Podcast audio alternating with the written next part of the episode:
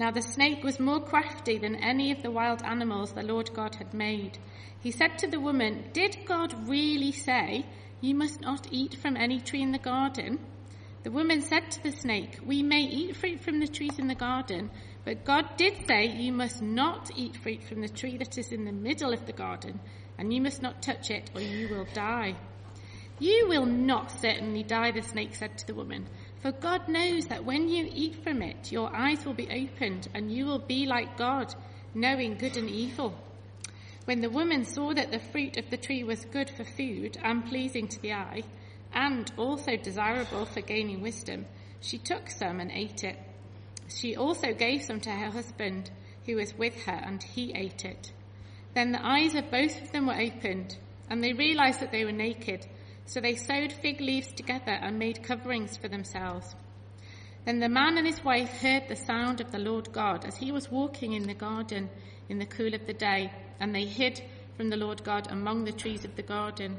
But God said to the man, Where are you? He answered, I heard you in the garden, and I was afraid because I was naked, so I hid. And he said, Who told you that you were naked? Have you eaten from the tree from which I commanded you not to eat? The man said, The woman you put here with me, she gave me some fruit from the tree, and I ate it. Then the Lord God said to the woman, What is this that you have done? The woman said, The snake deceived me, and I ate.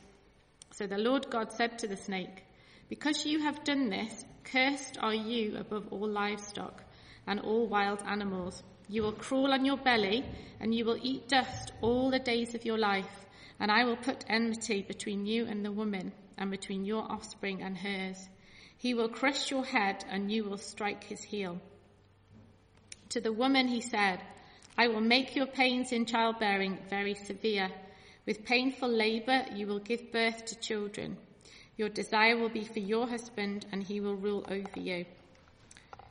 To Adam he said, Because you listened to your wife and ate fruit from the tree about which I commanded you, you must not eat from it. Cursed is the ground because of you. Through painful toil you will eat food from it all the days of your life. It will produce thorns and thistles for you, and you will eat the plants of the field. By the sweat of your brow you will eat your food until you return to the ground, since from it you were taken. For dust you are, and to dust you will return. Adam named his wife Eve because she would become the mother of all the living. The Lord God made garments of skin for Adam and his wife and clothed them. And the Lord God said, The man has now become like one of us, knowing good and evil. He must not be allowed to reach out his hand and take also from the tree of life and eat and live forever. So the Lord God banished him from the Garden of Eden to work the ground from which he had been taken. After he drove the man out, he placed on the east side of the Garden of Eden cherubim and a flaming sword, flashing back and forth to guard the way to the tree of life. Imagine that you've just seen the most wonderful home you've ever seen. Someone's built it specially for you. And you move in, and everything's just as wonderful as you thought it was going to be.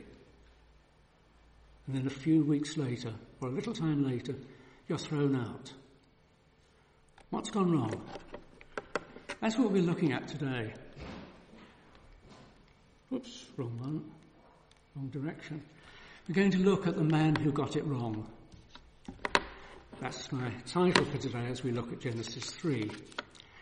But I want to start by doing what Marco has done the last couple of weeks to set the chapter we're looking at in a context of a big picture. Chapter 1, we saw God creating land in general from a cosmic perspective. Chapter 2, God creating a land as a home from a human perspective. And now, in chapter 3, we have the humans in the land, and at the end of the chapter, what we find in verse um, 23 so the Lord God banished him from the Garden of Eden to work the ground from which he had been taken. After he drove the man out, he placed on the east side of the Garden of Eden cherubim and a flaming sword, flashing back and forth to guard the way to the tree of life. So what's gone wrong? That's what we're going to be looking at today. But also, as we try to apply it to ourselves, I want us to look and see uh, how it would have been received by the original hearers. Now, those of us who will hear, who were here at the time, will not easily forget the sight of Moses coming in to, to uh, tell us a story around the campfire. So we are going to ask the question first, why did Moses tell it this way? Well, when he did, he was with the people of Israel in the wilderness as they were preparing to enter the promised land, a land that God had prepared for them, a wonderful land flowing with milk and honey. And it's going to be so wonderful when they got there. But there was a danger for them.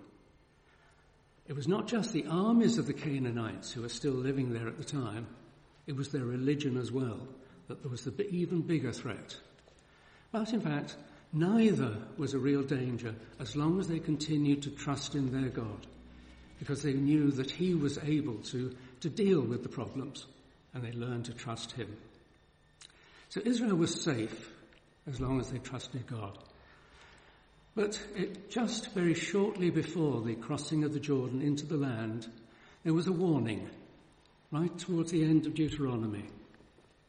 When the Lord your God, uh, no, if you do not carefully follow all the words of this law which are written in this book, and do not revere this glorious and awesome name, then the Lord will scatter you among the nations, from one end of the earth to the other. But even for them, after, once that happened, there was hope. Again in Deuteronomy, then the Lord your God will restore your fortunes and have compassion on you and gather you again from all the nations where he scattered you. So the pattern for Israel was conquest of the land, unfaithfulness, exile. But that wasn't the end. There was hope to have restoration to the land. Similarly, in Genesis 3, the original humans lost the land prepared for them. And so, and similarly, Israel would lose the land prepared for them. It's that parallel that I think sets a context where we can see how it related to Israel and then move on to see how it applies to us. So let's look at the details to see what went wrong and something about the hope. So that's the big picture. And we're going to walk through the Paradise Garden and looking at some of the details as we go along.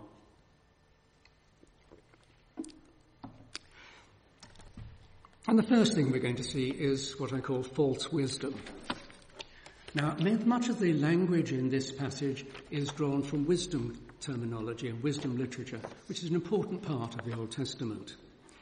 For example, the snake in verse 1 is called crafty. And it's the same word that comes up in Hebrew, in the Hebrew, in Proverbs, as there it's prudent. So there it's got a positive connotations. In this uh, Genesis, it's negative. What it really means is someone who knows how to get things done. And if what they're getting done is good, it's prudence. If it's knowing if what they're getting done is bad, it's crafty. So that's the difference. It's setting the context there. And if you look on to verse 6, you'll see that it's des- the tree is desirable for gaining wisdom. So there's another wisdom theme in our chapter. And the snake itself, in fact, in the ancient Near East was a symbol of wisdom. It even shows up in the New Testament because Jesus said that his disciples should be as wise as serpents and innocent as doves. So we're thinking about wisdom, but here it's not a good wisdom like in Proverbs where it's prudent, but here it's a false wisdom where it's crafty. As we look at the various parts of the chapter, in the second half of verse 1, the snake says to the woman, Did God really say you must not eat from any tree in the garden? Well, that's not an honest question looking for information. That's snide. It's casting aspersions on God's character and saying, well, he shouldn't really have placed that restriction on you. He's a bit mean and trying to implant some sort of doubt and in, in Eve as they spoke. So there we're moving on. Um, perhaps God isn't really good after all. It's a temptation not to trust him.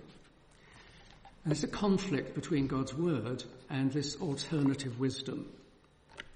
Now Eve's answer is somewhat ambiguous. And I think there's a lot of ambiguity in the passage quite deliberately, and we miss the point of the passage if we try to tie down all the details. So I will try not to overdo it in terms of the details. So the woman says that God did say, you must not eat fruit from the tree that is in the middle of the garden, and you must not touch it, or you will die. She seems to add something, you must not touch it. She seems to tone down the certainty of death. And so she's, there's a little, I'm not sure whether she really is or not, but there's, a, there's, I think, a lot of ambiguity there, and we have to live with that. And as the snake comes up with his next contribution to the dialogue, you will not certainly die. Now that's a straight denial of what God said. And so he's gone from being snide innuendo to outright rejection of what God says. And so he's casting aspersions. The, the thing is that he's saying that,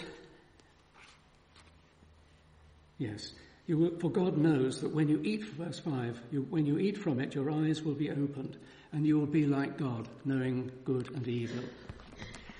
So there, he's saying that God's being a bit mean. He's trying to protect his own status. Doesn't want you to be like him. He won't tolerate rivals. But bear in mind, going back to chapter 1, that in verse 26 and 27 and thereabouts, they were made as the image of God, according to his likeness. So they already were what he doesn't want them to become. And so there we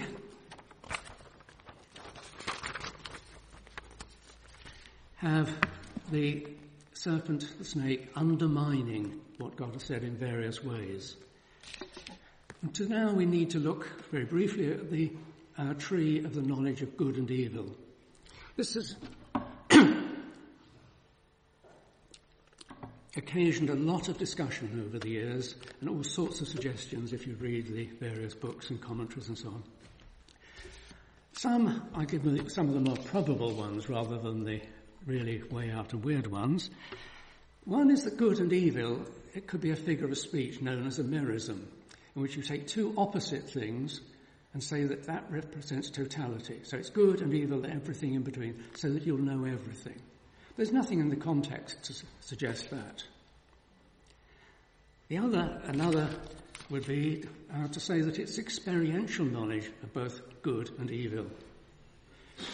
So, but later on in the chapter, in verse, um, where are we?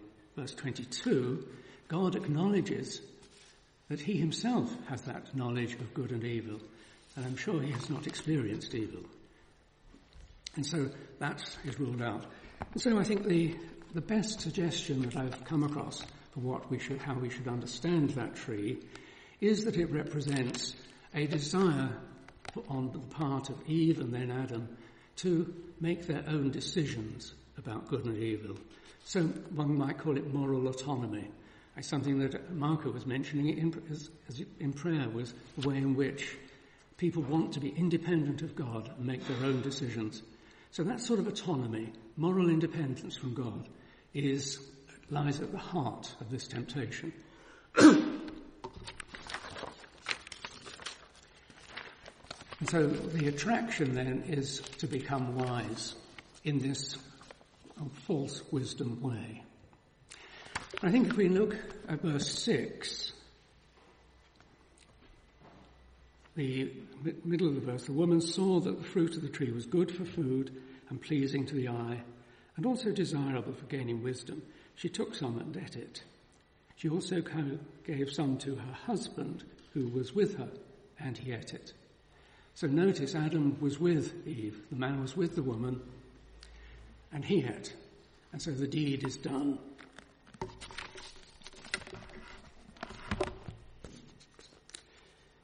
So we now look then at the consequences. And the first of those is in verse 7. Then the eyes of both of them were opened, and they realized that they were naked. Go back to the end of chapter 2, and we're told that they were naked. But here is the development. They realized that they were naked. It was a self-awareness. That uh, they became self-conscious. They didn't feel at ease with themselves. And so alienation from ourselves. And we feel often that we're out, out of place. Ill at ease with ourselves is a phrase that we use to express an attitude of life. Then we get on to the second half of that verse, where they sewed fig leaves together and made coverings for themselves. So they're hiding from one another now. And another broken relationship, it's alienation from one another. I'm using the word alienation as a summary for all these various things that are happening. And moving on to verse 8. When the man and his wife heard the sound of the Lord God as he was walking in the garden in the cool of the day, and they hid from the Lord God among the trees of the garden. Hiding from God? How foolish. But they did, and it's another alienation from, from themselves, from one another, and now from God. Broken relationships all down through the uh, sequence of the passage.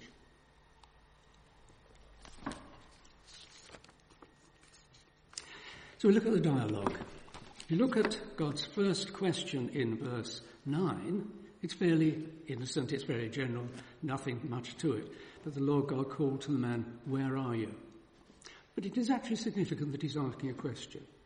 I think we must assume that God knew the answer and he wasn't seeking information. I think that would be a, a fair point from the rest of Scripture that he would have known the answer.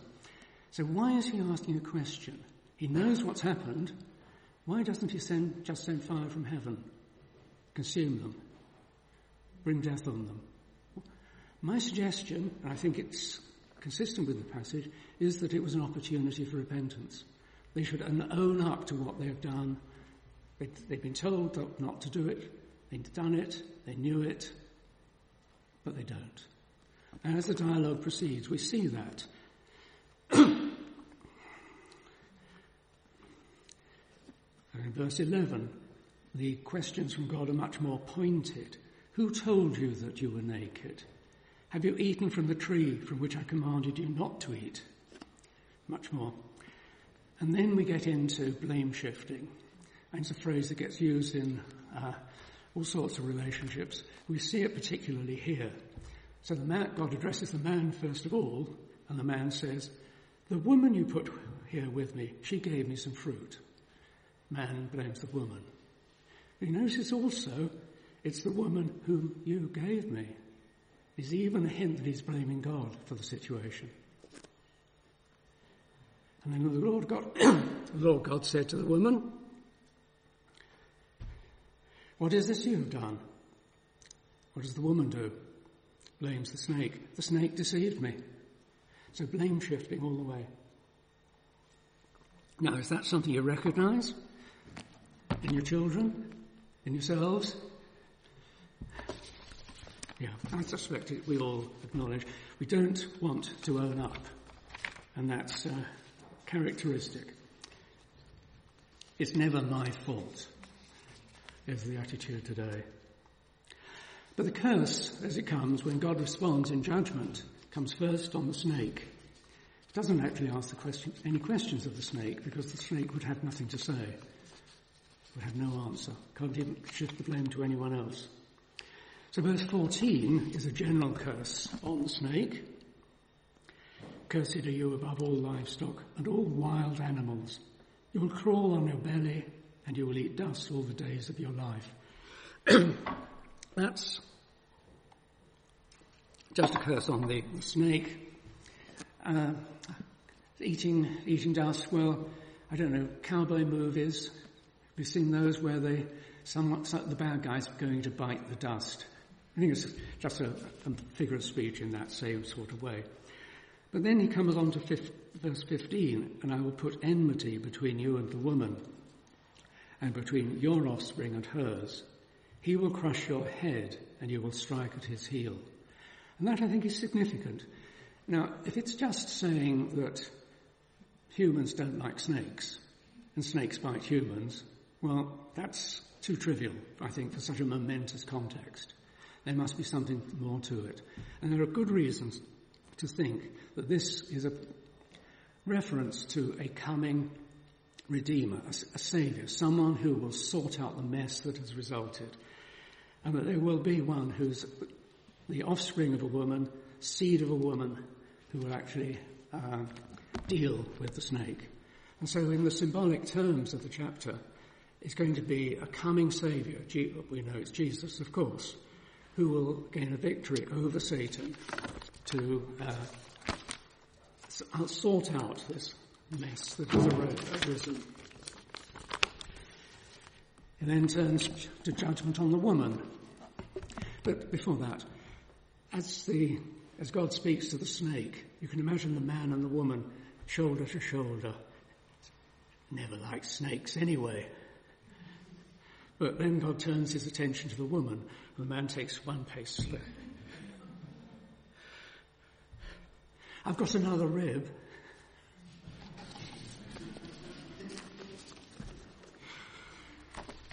But ultimately, the, the focus turns to the man himself. He can't escape judgment. There are ultimately no excuses before God.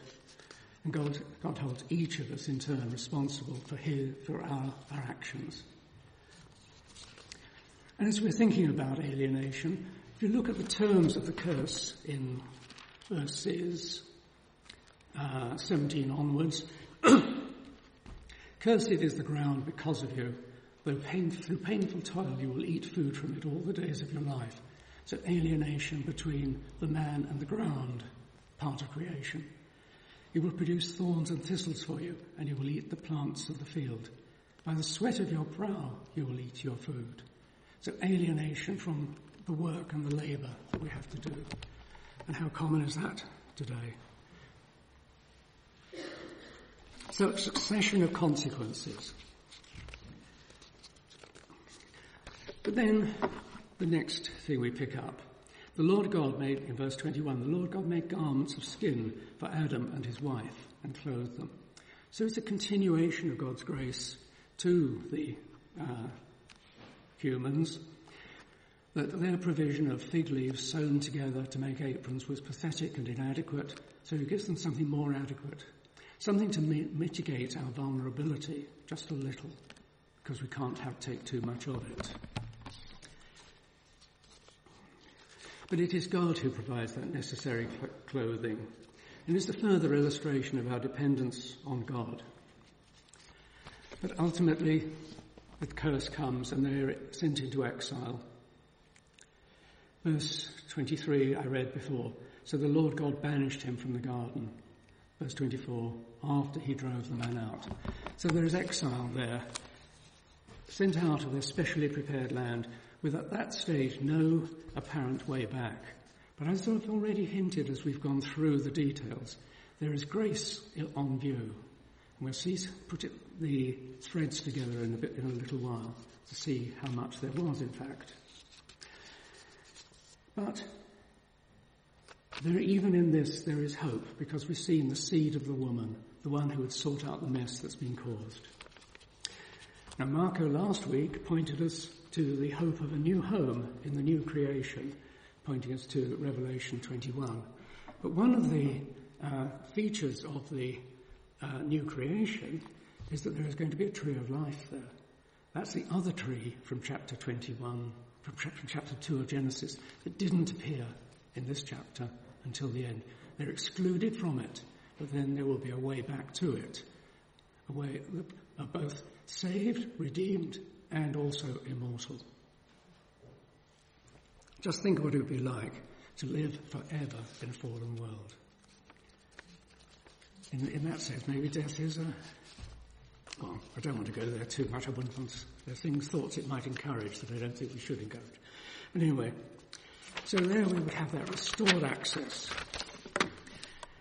Now, very briefly, I want to have a footnote, and anybody who says Romans is a footnote to Genesis will be thought in a Christian church fairly odd.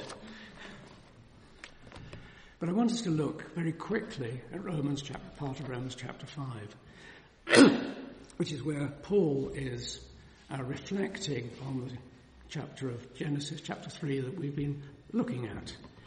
And there are two things that I would want to bring out of it. He's making a parallel between the, the one act of disobedience by one man, Adam, and one act of obedience by one man, Christ. So those, that is the parallel he sets up.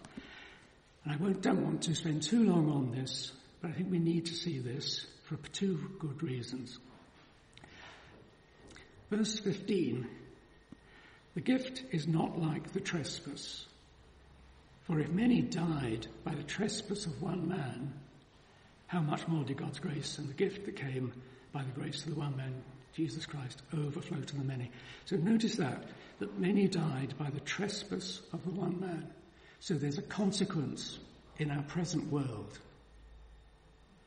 Next verse, the first half of verse 16 nor can the gift of God be compared with the result of one man's sin.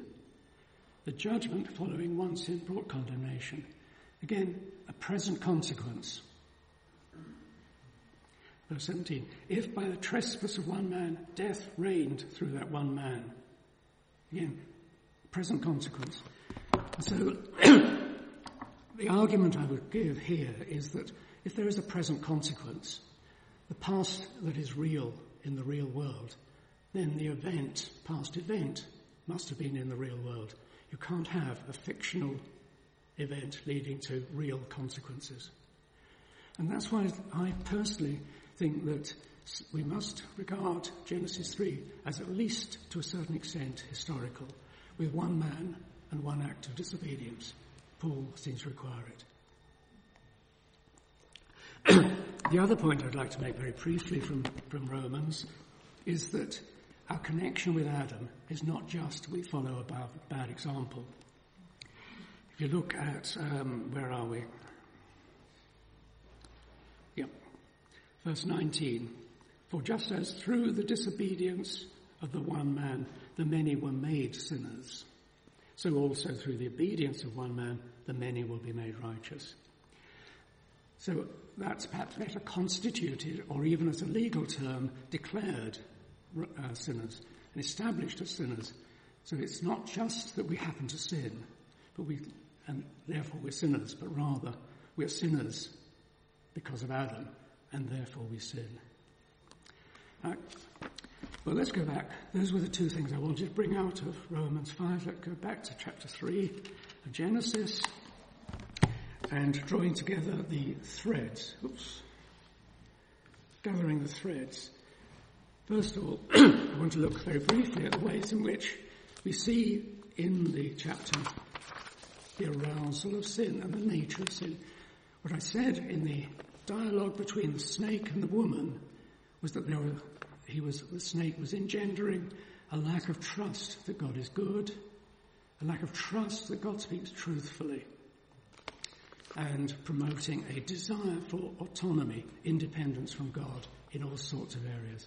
So there, if you like, lies, those things lie at the heart of sin. We don't trust God as we should. Okay. The consequences. Look to various alienations. Alienation from self, alienation from one another, from God, from creation, and from our, our work, our legitimate required work. Then we can look at the danger. This was why I, part of the reason why I introduced the big picture. The warning to Israel, because that is, these were the first hearers or readers of the passage. They were going to be subject to all sorts of temptations when they were in the land. And they were warned of the dangers of exile and told that it had happened. Perhaps the, one of the main uh, warnings for Israel was that of false prophecy.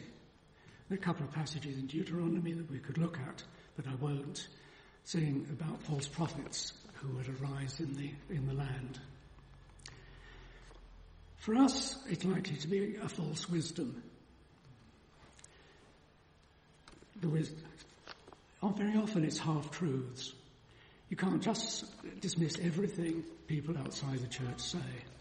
Just that isn't the way the world works. It's not the way God set it up. There's still, we're still in the image of God, even though we're sinners and fallen. But they're half truths. And so you, when you hear something said, you have to be critical. You say, yes, but. And I remember something that from, came around from UCCF years ago that it said that Christian students have to work twice as hard as those who aren't in some subjects. Because not only do they have to learn the stuff, they have to critique it as well from a Christian perspective. And that's what we need to be doing uh, and critiquing uh, some of the, the world's wisdom. So there we have that's the danger, the beginnings of grace. I hope as I went through, I was able to draw out some of the threads of grace that run through this. The opportunity for repentance, even though they didn't take it. The clothing, a provision to mitigate some of the consequences of the fall. And supremely, of course, a promise of one to come will sort out all the mess that's resulted. And if the title of the overall thing was The Man Who Got It Wrong, I want now to focus on the man who got it right. We're going to be looking just briefly, but gratefully, I hope, and thankfully, at Jesus as the one who got it right. That Adam looked to gain wisdom, to have moral independence, to have autonomy. What about Jesus? So we're going to look at uh, Philippians chapter 2. Uh, I think it's 1179 in the Church Bible. It's a passage that many of us will know and love. Talking about Christ Jesus, verse 6, who, being in very nature God, did not consider equality with God something to be used to his own advantage I'll read that again. Not because I read it wrong, but because I think it's so important. Who, being in very nature God, did not consider equality with God something to be used for his own advantage. So what Adam wanted, or what Eve wanted, and presumably Adam too, Jesus already had. He didn't use it for his own advantage. We know the way he used it. Rather, he made himself nothing by taking the very nature of a servant being made in human likeness and being found in appearance as a man, he humbled himself by becoming obedient to death, even death on the cross.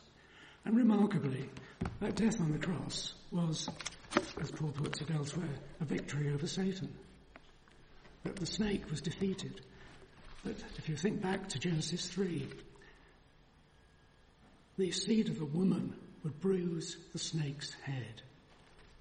But the seed of the woman would also suffer himself. And that's presented there. So there we have the man who got it wrong and the man who got it right. And he's the one we celebrate as we sing when John and the others come up, Man of Sorrows. But let's uh, just give thanks for what he's done. Father, we, we thank you that right through that dark passage, there are threads of grace running through. We see you at work, preparing and setting up a new way forward for your creation. And although it took a long time, we thank you that you sent your son, who became fully human and got it right, not to exploit his equality with you, but rather to use it to serve. So we thank you for him and pray that we may be more like him in all we do. Pray in Jesus' name. Amen.